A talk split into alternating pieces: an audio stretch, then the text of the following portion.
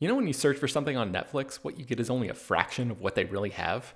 The streaming service actually has more than 18,000 titles globally, but only about 6,000 of those are available in the good old US of A. That means you're missing out on literally thousands of great shows. Unless, of course, you use ExpressVPN. ExpressVPN is an app that lets you change your online location, protecting your devices from unwanted snooping and allowing you to control where streaming services and other websites think you're located. There are over 100 different locations to choose from, which means you have access to thousands of new shows and movies no matter where you live. This doesn't just work with Netflix, it works with Disney Plus, Hulu, Max, a UK streamer called BBC iPlayer, and more. I was on a work trip in the UK during the final season of Game of Thrones, and I tried logging into my HBO account to watch a new episode, but the technology wouldn't let me because of geo blocking. And I wish I had this app at that moment, because I now realize how incredibly easy it is to work around that problem. Here's a more recent example. It's Always Sunny in Philadelphia is not streaming on Netflix in the US, but I just fired up the episode where Dennis tries to have a peaceful mental health day, and technology keeps interrupting his plans. All I had to do was open ExpressVPN, connect to a UK server, refresh Netflix, and the show just popped up. It's super easy. I've also heard good things about that show called Billions, but I've never been a Showtime subscriber, so I've never seen it. But it's actually available right now on Netflix in South Korea, and with ExpressVPN, it took five seconds to switch over and start checking it out. With ExpressVPN, you get high quality streaming from devices like your phone, laptop, tablet, and TV, and crucially, it protects your privacy and security to keep your information safe from hackers. Stop missing out on great TV and get thousands of new shows with ExpressVPN. We got them to give you all three extra months free when you use our special link, expressvpn.com slash slash film. That's E-X-P-R-E-S-S vpn.com slash slash film to get three extra months completely free. This show is sponsored by BetterHelp. This year has gone by incredibly quickly, but it's always nice to pause and take stock. What's something you're proud of in 2024 so far? What's something you still want to accomplish this year? I know I'm guilty of falling into a routine and not always thinking about the bigger picture. But as the great Ferris Bueller once said, life moves pretty fast. If you don't stop and look around once in a while, you can miss it. So it's crucial to take a moment to celebrate your wins and make adjustments for the rest of the year. Therapy can help you contextualize your progress and set achievable goals for the next six months. As you surely know by now, it's not only for people who have experienced major trauma. Therapy is helpful in all kinds of ways, including learning positive coping skills and how to set boundaries. If you've been considering trying therapy, check out BetterHelp. It's fully online and was specifically designed to be flexible and customizable to your schedule. To get started, just fill out a brief questionnaire that matches you up with a licensed therapist, and you can switch therapists at any time for no additional charge. Take a moment. Visit betterhelp.com slash filmdaily today to get 10% off your first month. That's betterhelp, H-E-L-P dot com slash filmdaily. Hello, everyone, and welcome to Slash Film Daily for Monday, August 15th, 2022. On today's episode, we're going to discuss the latest film and TV news. This is Slash Film editorial director Peter Sciretta. Joining me on today's podcast, Slash Film writer and box office analyst Ryan Scott. Hey, happy Monday, everyone. How's it going? It's going good. Uh, did you do anything exciting over the weekend? Uh, this was the first weekend in a minute I haven't had a ton to do, so I sort of avoided doing most things other than like uh working out a bit. Uh ran a 10k yesterday, you know. Oh wow. Cool. Yeah, well, I've been trying I got in really good shape over COVID. Like I was one of those I was one of those annoying people that did that. And then uh and then like I I went the like I had a bad hip injury, so like I just gained all the weight back and like went so now I'm like yeah. finally now I'm radically swinging the other way again. Anyway, I did go see Fall, that new Lionsgate movie, the one about the girls trapped on that radio tower. Um, went and saw that last night. How was that? Uh, it was intense. It's exact. I don't really like heights, so why I did that, I don't know. Um, it, it like they're on this radio tower that's two thousand feet up, and it's in complete disrepair, so things go wrong, and like my palms were sweating for like the first forty five minutes of the movie. Um, a lot of it is them sort of trapped at the top though, so it's not as much like descending and scary stuff like in that way, but it is uh I, I found out today that it only had a three million dollar budget, which is nuts, and it you know looks it looks pretty good for that that amount of money. So I had yeah. fun with it. That that reminds me of the movie from the director of Hatchet. He did on like a s- ski lift. You oh, um, uh, Frozen. no, yes, no. I, I No, think no, no. It, had, it had the unfortunate title of being. It did no, but that movie's good. That's a Yeah, good movie. yeah. It's it, there's there's some really disturbing stuff that happens toward the end of that movie. Like it is so messed up, but it's really good. Yeah, yeah. Uh, this weekend, I made the stupid decision, Ryan. I, I a long time ago, we bought tickets to uh, Mickey's Not So Scary Halloween party in Walt Disney World, and we intended to go down there for like a week. Oh, I saw this. You And, you- uh, yeah. Those tickets are expensive, Ryan. Like they're like 160 or 70 bucks. I, I forget how much we spent on each. So we invested the money, and there's no refunds. There's no, you know.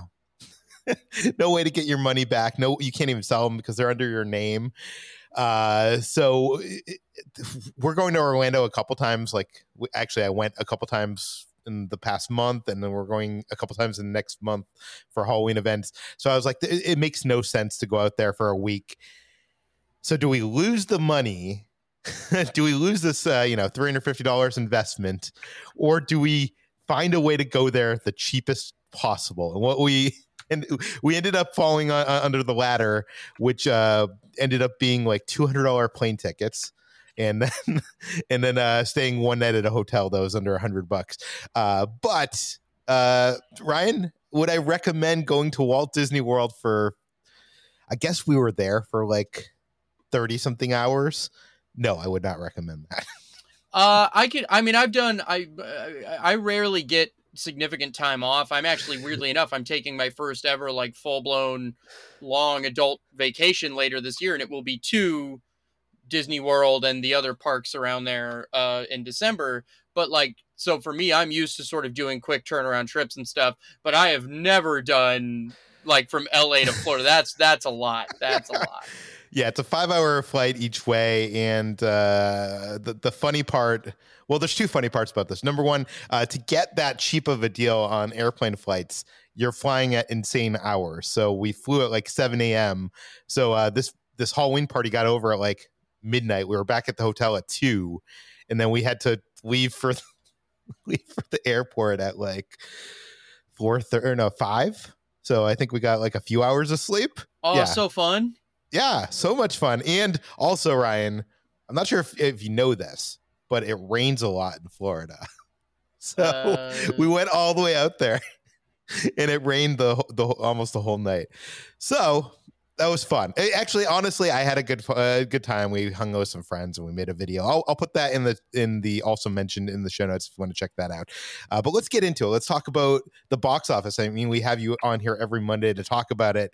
I guess I guess the big thing that that is worth talking about is that despite having a very robust summer here, um, you know, August was left bare largely. Uh, you know, there isn't a ton coming out, so by default, uh, Sony was sort of given a pathway to you know win win the weekend again uh with bullet train uh you know uh you know that's that's good that's good for sony that's good for that's good for this movie. Um, you know, the bad side, you know, made 13.4 million, uh, which fine. But the problem is this movie, as we talked about last week, it's got a 90 million dollar budget. So, you know, it's at about 114 worldwide right now. It, it's just not gonna it, just doesn't look like it's going to get where it needs to get to become profitable strictly in theaters. Now, over time with premium VOD, the fact that Sony doesn't have a streaming service and that it can sort of leverage this elsewhere, it might over time make a modest amount of money. But when you spend $90 million on something, you kind of were hoping for a better result. I would still argue that this is a good sign for non franchise cinema. The movie's been able to top the charts for two weeks in a row. You just need to rein in those budgets a bit. Yeah, I feel like this is the type of movie that when there was movie rental stores, when you went to Blockbuster, this is the type of movie that would have done well in that scenario because they had, you know, some stars on it and people were like, "Oh, I haven't uh, what is this movie?" You know, and they'd pick it up. And I feel like uh, you know, now now that Blockbuster doesn't exist, uh VOD is, you know, the the, the that the digital version of that. It is, And- and I think the premium VOD window has definitely like offered a new revenue stream that kind of didn't exist before where you know and i've seen people complain about it like i don't want to pay $20 to rent a movie the good news is you do not have to you can wait the problem is people have i don't mean to sound like privileged or whatever but like people have f- forgotten that patience is required in some of these cases. Like it, we now get new movies at home far quicker than we ever did before. There is a lot more convenience here than I think people are giving it credit for, and you know, I don't know. I think there's just some elements of that that people sort of I think are overlooking a little bit, but that's just me. Yeah, I was just um I didn't get to go to the theater this weekend obviously because of my marathon trip, but ET returned to the theater in IMAX and I, I was just you know I wanted to see that. That was one of the I, I love that movie as a child, but I remember that movie like spent so much time in the theater before it ever was available on VHS or to rent. It was like years. It, it, was a lo- it was it was almost it was like a full year and i think some change. Uh, but yeah uh, yeah et made like a million bucks this weekend uh, just in you know added to its ever growing total. Uh, i actually just rewatched et last weekend for the first time in years. I bought it on 4k and holy crap like i'll cry if the wing kicks up wrong in a movie but like oh I, there's two different moments that movie i was just shredded uh, yeah, I just forgot. I'd forgotten. Uh, I, I contend that Henry Thomas delivers the best performance ever by a kid in that movie. It's phenomenal. Yeah, he's incredible. I, I feel like it w- like nowadays a kids movie like that would not go as hard on some some of the you know the the more sadder moments. Oh my god, when yeah. the the lab when like ET is dying, yeah. like oh, just like I'd completely forgotten about that you know, because you remember the ending, you know, I'll be right here, and then you're crying for different reasons. But like, yeah, when he's dying, like, oh, that is brutal. There's also a shot of him like in the ditch that I remember he was like turning white or something. At yeah, oh yeah. My memory of it, I don't I haven't seen it in a couple years, so. yeah, no, it's it's. I mean, I will say it's still a very good movie. Uh, it is it is. Uh, but yeah, it's uh, you know, yeah. Hot take here. E.T. is a good movie. uh, well, Universal Pictures has passed a major milestone. What is that? Uh, Universal Pictures has, uh, with their various releases throughout the year, has uh, er, now earned three billion dollars at the global box office, uh, led by uh, Jurassic World uh, Dominion, which is at just about seven nine hundred seventy five million worldwide. Then you had like Minions: Rise of Gru, Nope. Black Phone, all these movies doing quite well, ultimately getting them a $3 billion total for the year. this is the first time a studio has done such a thing, uh, since Disney did it in 2019. But we should note Disney blew by that in 2019. Uh, 2019 had uh, nine movies make a billion dollars or more, and Disney touched eight of those. Seven of them were pure Disney releases, and one of them was Spider Man Far From Home, which was partially Disney, partially Sony. So, you know, 2019 was an eternity ago by box office standards, but um, yeah, so um, you know this is big, and and Disney's nowhere near three billion right now. So you know Universal's king of the crop. Now Paramount has had a very good year as well. They've got Top Gun that's nearing 1.4 billion on its own, but they've had other smaller budgeted movies that have done really well relative to their budget, like Jackass Forever and Scream. So Paramount is also doing very well. It's just interesting that Disney has sort of over leveraged its streaming business and kind of uh, under delivered in some ways at the box office this year uh, overall. So Universal's doing well with a diverse slate of films, uh, which is which is interesting. But th- this to me the, the, is is a larger signal of the box office recovery and where it's at this year, and is kind of a light to other studios. Like, yeah, there is room for more. And August is proving that there's room for more. There could have been a couple of big movies this month, so you know it's it's all good in my opinion. It's a good it's a good sign. Uh, speaking of Universal, uh, Jurassic World Dominion, which made you know a lot of a lot of that money, uh, what maybe one third of it almost. Um, they are releasing a extended cut on VOD, Blu-ray, 4K on August 16th. And I wanted to, uh, to run this by you, Ryan, because it's curious that they're doing this to promote the home video release. Why not release it again in the summer in in some theaters? I don't people to go back. I'm not convinced we're not going to have that happen still because the movie's only like 25 million away from getting to a billion. So I wouldn't be surprised if in a few weeks or something we like, you know, oh, surprise, we're getting like a, you know, one weekend re-release or something. Um I that wouldn't shock me. Uh even though it'll already be out, you know, but the people that want to go will go you know, I've already seen the bad movie twice. I would probably go see it again if they do that because I'm nothing if not a masochist. Um, but uh, you know. Yeah, I just wonder how much more is in that movie. I mean, I know we have the running time, but does that running time include that like that uh The prologue? prologue? No, it does not because that was cut from the intro of the movie. Colin Trevorrow's talked about this quite a bit. Okay. Um, I'm actually curious to see. Now, I'm not saying that like we can get over the whole like weird, like locust of it all. Did you see Dominion, Peter? yeah. Yeah. Okay, yeah. So like the fact that like the big dinosaur movie was all about locusts, like you can't fix that, but like you can. There's some things that I think maybe adding some of that stuff in could help. Um, you know, the, your biggest problem is just that the biggest thing in that movie is tremendously stupid, and there's no way around it. So, um, but yeah. So I don't know. We'll see. Yeah. I just think it's funny that they spent this whole franchise trying to get away from the island and do something new, and then they like created a new island. Yeah, yeah. I uh, they're, they're ba- baffling, baffling decisions. Uh, I you know. I don't know. I don't know. I, I, it's, it, it is truly my biggest disappointment of the year. Uh, Doctor, Doctor Strange was a bit underwhelming, but, Yeah. but I, I, I was. It, you can document in our Slack that I was the one person who was who was eagerly awaiting Jurassic World Dominion and was and was like the dad, uh, the the kid sitting outside of his house saying, "No, no, Dad's gonna come pick me up, Mom. You wait and see." You know, like and and uh, and you know, then I'm sitting there come Sunday afternoon, you know, like Uh. refusing to, you know, like it was, it, I was, you know, so I was let down Yeah. pretty bad, but uh, I, But I was excited too, and I was let down as well, but I, I still had fun. I think it's a, a bad fun movie. it is, But- it is absolutely, for me, it couldn't go there because it, it, it just, I, we don't need to do this. We don't need to do Okay, this. We don't need to do this. Okay, let's move on to Nope. Nope finally landed at the international box office. Uh, how is it doing? Uh, so Nope is doing okay. Now let's set aside the sixty-eight million dollar budget for a second. Nope, Nope is we- well over a hundred million dollars at the domestic box office. Very good. Uh, the problem is Universal, for whatever reason, waited like four weeks to even begin the international rollout at all. Uh, and that seems to have hampered it. It made less than seven million dollars in 19 international territories in total. Uh, so it looks like it's going to make almost nothing internationally, and a lot of that has to do with the delayed rollout. It seems so. You really kind of needed that international money to justify this larger budget, um, and and now you're not going to get it. I have no idea why.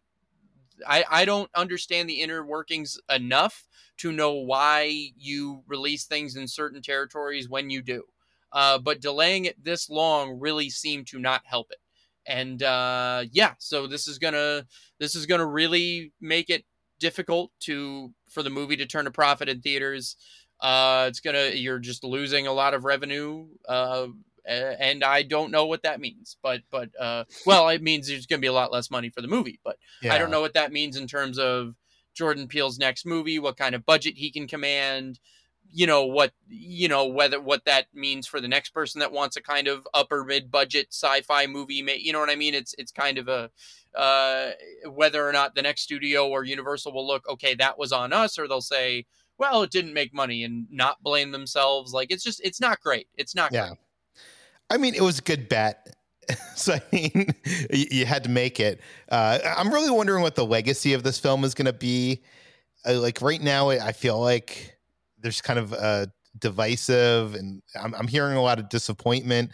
But I wonder, like you know, ten years down the line, are people even to talk? Like uh, Universal Studios Hollywood uh, relocated the Jupiter Claim set from the movie, and they like reconstructed it. They spent I, I assume millions of dollars to do this and is now part of the studio tram tour alongside you know steven spielberg's war of the worlds and the psycho house and stuff like that and i really wonder like five six years down the line when they get to that point are people even gonna like remember nope is it Yeah. uh, Yeah, I think so because it's not like War of the Worlds is like one of Steven Spielberg's most beloved movies. You know what I mean? Like people love it, but it's not. You know, I, I think that Jordan Peele's name carries enough that that will matter to some people. But I think like you know, you know, being on that tour, it sort of freshens up the tour, puts something new. Jordan Peele's name's got enough oomph to it. Might encourage people to check it out later. I sort of get it. Um, you know, and the movie's not going to be a flop yeah like, I you know, I- it'll- it'll yeah. it'll over time it'll it'll make something it's just not going to be like get out you know where it made an absolute king's ransom but you know, like it, you know, I, I I think that's a bet you make. Again, I'm just arguing that they were that they made the bad decision by not doing the international rollout closer to the rollout of the orig- of the actual film. Oh, you could also 100%. You could also argue that with August being as bare as it is, maybe maybe like this weekend or next weekend would have been a good time to put it out instead. I don't know. Yeah.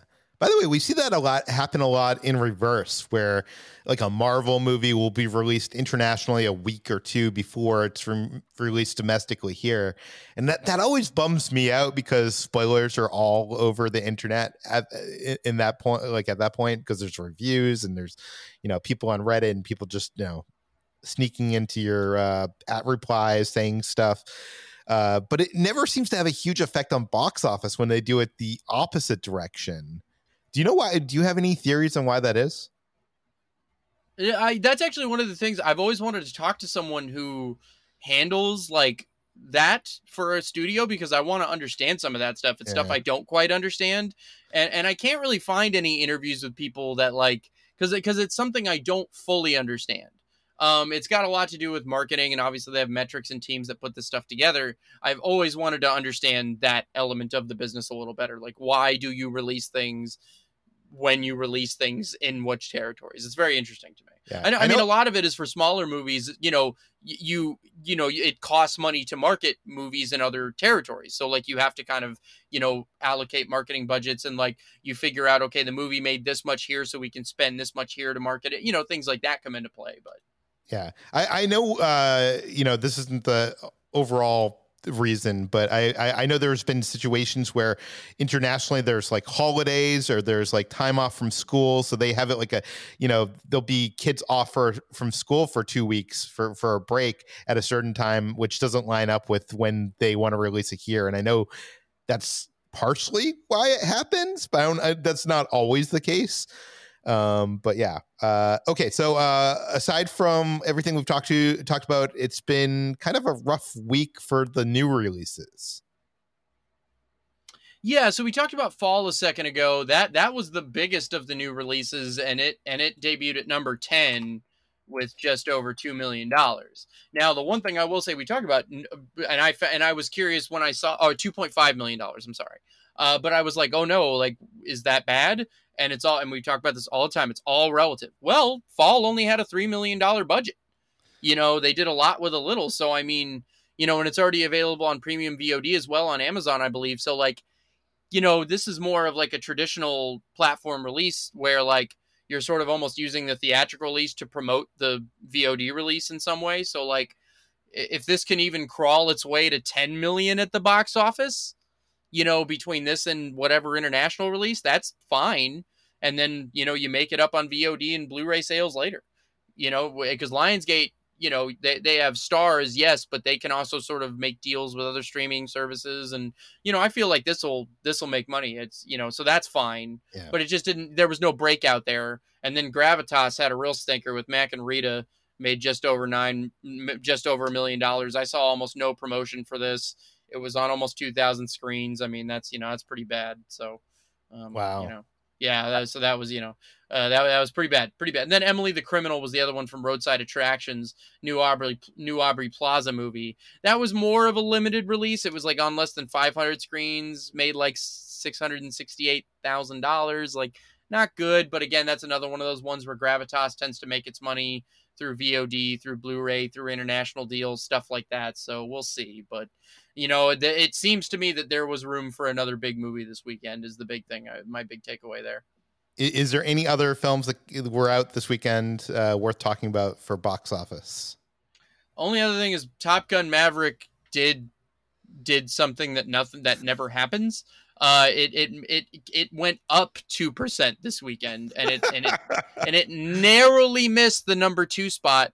Made seven point one five million, whereas DC League of Super Pets made seven point one seven million. I cannot emphasize this enough. Top Gun Maverick is in its twelfth weekend. This is insane.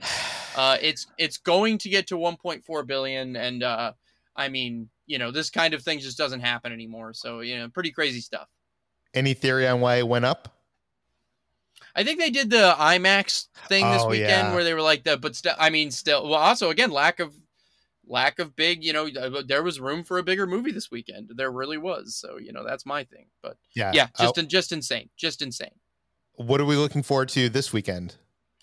Well, Peter, me personally, uh, I am extremely excited about the Idris Elba fights a lion movie, uh, which is called Beast. Uh, again, Universal Pictures. Um, I, I mean, I am genuinely. Uh, me and my girlfriend, what did we go see? Uh, oh, we were going to see the Black Phone, and uh, the trailer for Beast came up, and I was flipping out. And she's like, "What the hell is wrong with you?" And I'm like, "You don't understand, you know." Like, and I just, uh, I am just, I don't know what that movie's financial prospects can be, but I think it's kind of almost going to by default top the box office. But I personally am very excited about it. Uh, I'm, I, I can't share that excitement, Ryan. Well, Peter, I'm sorry. I don't know who hurt you, but you know, I mean, if you if you can't, I mean, come on, come on. It looks like Sharlto Copley's Yeah. going to get eaten by a hippo. It looks great. okay, let's move on. Let's talk about there was this big Disney investors call last week. It was like the earnings. Uh, what do they call it? The uh, earnings earnings. It was call, a quarterly earnings call. Yeah, yeah. Yeah, and uh, Disney announced uh, that the war is over, guys. They have defeated Netflix. They have more streaming subscribers than Netflix. The streaming war has ended. Is, is that the case, Ryan? Probably not. kind oh, of, Peter. sort of. Oh, oh, oh, how transparent your baiting is. Um, okay, so here's the deal. There was a there was some hubbub when during the earnings call. Uh, uh, um, uh, D- Disney now has in total 221.1 million subscribers across its streaming services. So that's Disney Plus with 152.1 million, Hulu with 46.2 million, and ESPN Plus with 22.8 million. Netflix currently has 220.7 million subscribers worldwide. So, you know, Disney technically has more streaming subscribers than Netflix. However, Netflix took some issue with the fact that that the way that was reported because uh so for example, there's the Disney bundle where you get all three of those services for one. Well, the way Disney counts that is that counts as three subscriptions because you have three different services. Now, in some way, that's fair. Netflix has their one service, Disney has several. You know, Disney's essentially saying you can have three for cheap, but that's still you choosing to subscribe to three services. But in any event, uh, you know, Netflix is looking at, you know, look, we have this many households, Disney does not. You know, so it's kind of a, you know, how you want to count the numbers sort of thing. But the bigger thing here is that, you know, Disney Plus entered the market at a very low price point. So, yes, Disney sort of did this to get in there, get a bunch of subscribers, but their revenue per subscriber is much, much, much lower than your average revenue for your Netflix subscriber. Netflix has been in the game for years, introducing slower, you know, price hikes. So that kind of makes sense, but so there's definitely, you know, a lot to consider there. Yeah, and uh, Disney has announced that they're raising the prices. Right, they're introducing an ad-supported tier, which is basically going to be the around the same price as the last one was. So the ad-supported tier is going to be seven ninety nine a month, which is basically what, what what people are paying now, and then the version without ads is going to raise up to ten ninety nine starting in December, a three dollar difference from its current price, and uh, I- I'm wondering how many people an ad supported tier is going to bring to the service, especially when it's only a three dollar difference. But I did want to mention that you know even the Disney Plus numbers is a little, uh, it's a little weird. Like you mentioned that like uh, people are paying more for Netflix. So here's here's the thing, Disney Plus, um, has 152.1 million subscribers for Disney Plus.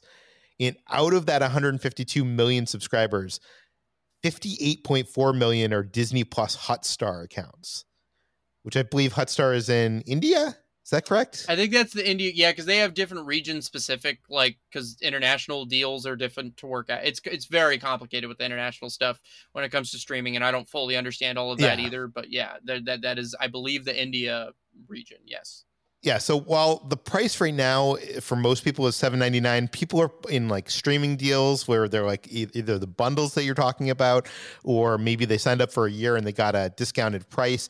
And the average eh, price that people are paying domestically for Disney Plus is six twenty seven uh, i- in U.S. and Canada. But if you look at Hotstar, which it, it's funny because they didn't used to like separate it out in the earnings like it used to be like included in international, but it brought that international number so far down that they had to separate it out.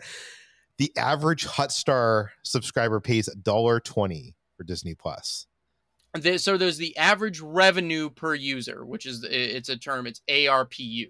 So that's not that's not average like priced of a subscription cost because like revenue is not 70 7.99 a month. It's you know that's the that's the price that they're paying. But the revenue meaning like what you're sort of earning over the you know what you're sort of counting towards your bottom line once everything is factored in. So like for for example like the ARPU in the Asia Pacific region is only a dollar twenty per month. That was the big thing that was focused on. Whereas Yeah. Netflix has an ARPU of eight eighty three in the Asia Pacific region.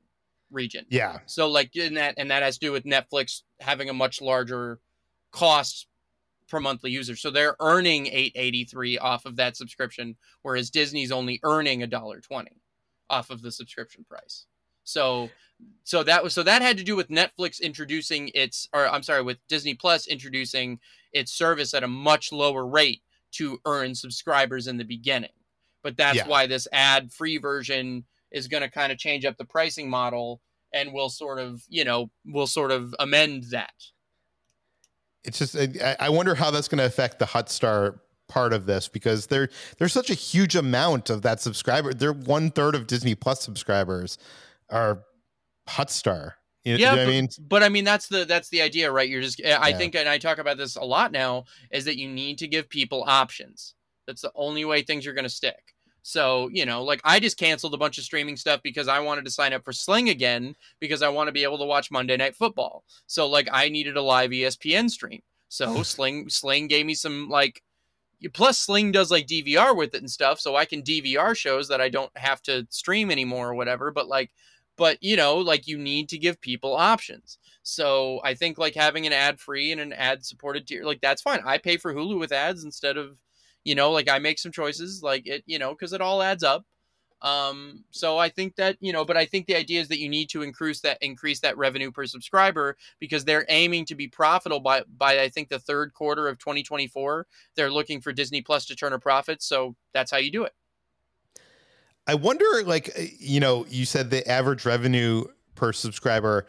Once you introduce an ad supported tier, do you add in the ad revenue that? Co- Well, yeah, that I mean? Like- ultimately because you average that all out. That's all. So like, so that seven. So what you're saying is that average revenue per user.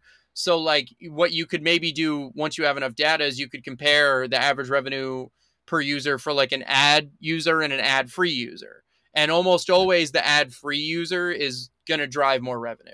But like. Like Spotify deals with that a lot, where like the people that use Spotify with ads, like they don't generate nearly as much as a subscriber would. Yeah. So, um, but yeah, I mean, so that's because the ads are essentially what accounts for a decent chunk of revenue for that like lower price. So the difference is though is is Disney's going to run less ads, but they're still getting like eight bucks a month per person. So you're actually your your ARPU will probably go up there because you're going to have the roughly the same subscription cost plus the benefit of ads. So it'll be interesting to compare those two. But yeah, that absolutely gets factored into what revenue ultimately is driven per those subscribers. Absolutely. I'm just amazed at the this this price breakdown because if you look at Hulu, which is also you know owned by Disney, uh, six ninety nine per month for the ad supported plan, which is the plan you pay for. But if you want the ad free plan, it's twelve ninety nine. So well, but I actually, but I have the bundle actually. oh, you have so the like, bundle, yeah. so so I get so it defaults to Hulu with ads. I could pay more, but I at some point I compromise and I just say like, okay, the TV shows don't bother me that much with ads, and a lot of times with movies, like when I watched Prey, they showed me a little bundle of ads in the beginning and didn't un- interrupt the movie after that. So Oh, for me, a lot. awesome. So for me, a lot of the time, it's like, look, whatever, you know what I mean. You you just kind of make your compromises where you can. Yeah, but uh, I, I, guess the point I'm just trying to end off here is I'm surprised that the price difference is only three dollars, where Hulu it's like double the amount of money if you if you want ad free. I, I feel like they could they could do that here. Maybe they're gonna eh, maybe they're inching their way towards. Yeah, that. maybe maybe they'll widen that gap because I also think with Hulu, Hulu runs a ton of ads. Like if you're on like a third, you know, Hulu runs a lot of ads. I think they've said with Disney Plus they're not going to run nearly as many ads. So yeah. and, and they're being very picky about the kind of ads they are going to run. So I think they actually can't really afford to kind of like, you know, because Hulu you've got a lot more to make up. If you're losing all of that ad revenue for a subscriber, then you need to, you know, you need to make them pay. So I think like the Disney Plus gap will be a little different. Yeah. Um, my problem with the Hulu ads, at least when I was doing it a few years back, is it was like the same ad over and over and over. Yeah, no, it drives me absolutely insane. the The thing, like when they when they ask me like which ads experience would you prefer, I'm like, shut up and do something. I don't want to deal with this. Like, I don't care. I am not. I don't care which Bank of America ad you play me. Just do it. This is taking longer. Okay, you can find more of all of our stories that we mentioned on today's show on slashfilm.com. You can find this podcast, Slashfilm Daily, on Apple, Google, Overcast, Spotify, all the popular podcast apps. Please feel free to send your feedback, questions, comments, concerns to us at peter at slashfilm.com. And please rate and read this podcast on Apple Podcasts. Tell your friends, spread the word, and we'll see you tomorrow. This is the story of the one. As a maintenance engineer, he hears things differently to the untrained ear, everything on his shop floor might sound fine, but he can hear gears grinding or a belt slipping. So he steps in to fix the problem at hand before it gets out of hand. And he knows Grainger's got the right product he needs to get the job done, which is music to his ears. Call, clickgrainger.com, or just stop by. Granger, for the ones who get it done. When you need mealtime inspiration, it's worth shopping Kroger, where you'll find over 30,000 mouthwatering choices that excite your inner foodie. And no matter what tasty choice you make, you'll enjoy our everyday low prices, plus extra ways to save, like digital coupons worth over $600 each week. You can also save up to $1 off per gallon at the pump with fuel points. More savings and more inspiring flavors make shopping Kroger worth it every time. Kroger, fresh for everyone. Fuel restrictions apply.